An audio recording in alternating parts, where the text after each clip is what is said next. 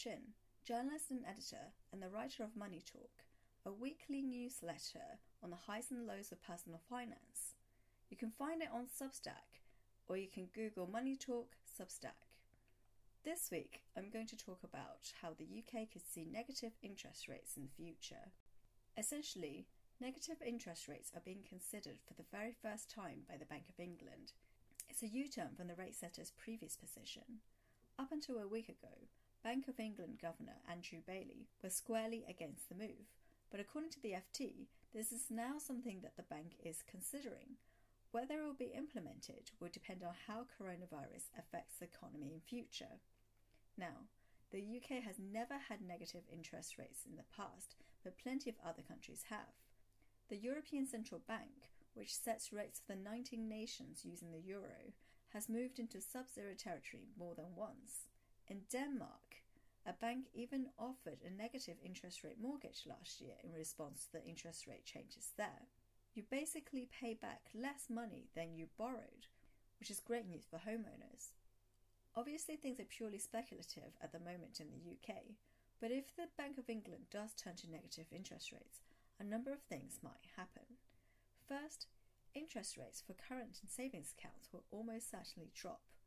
Commercial banks track their interest rates the Bank of England's rates, and when this falls, theirs follow.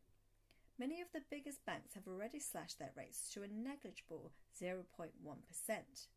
Second, there might be more availability of mortgages, and cheaper ones at that, because negative interest rates are designed to encourage banks to lend.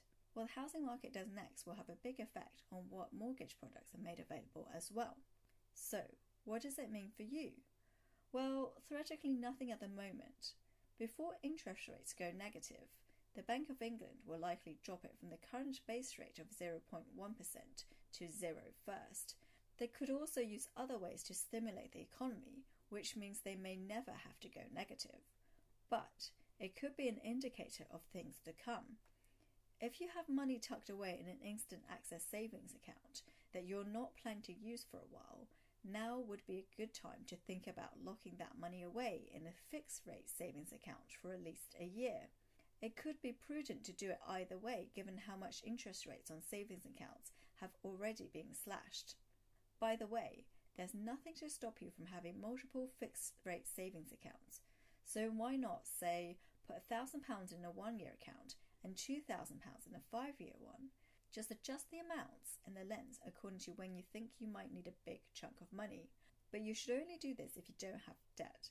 If you do have debt, you should always pay that off first.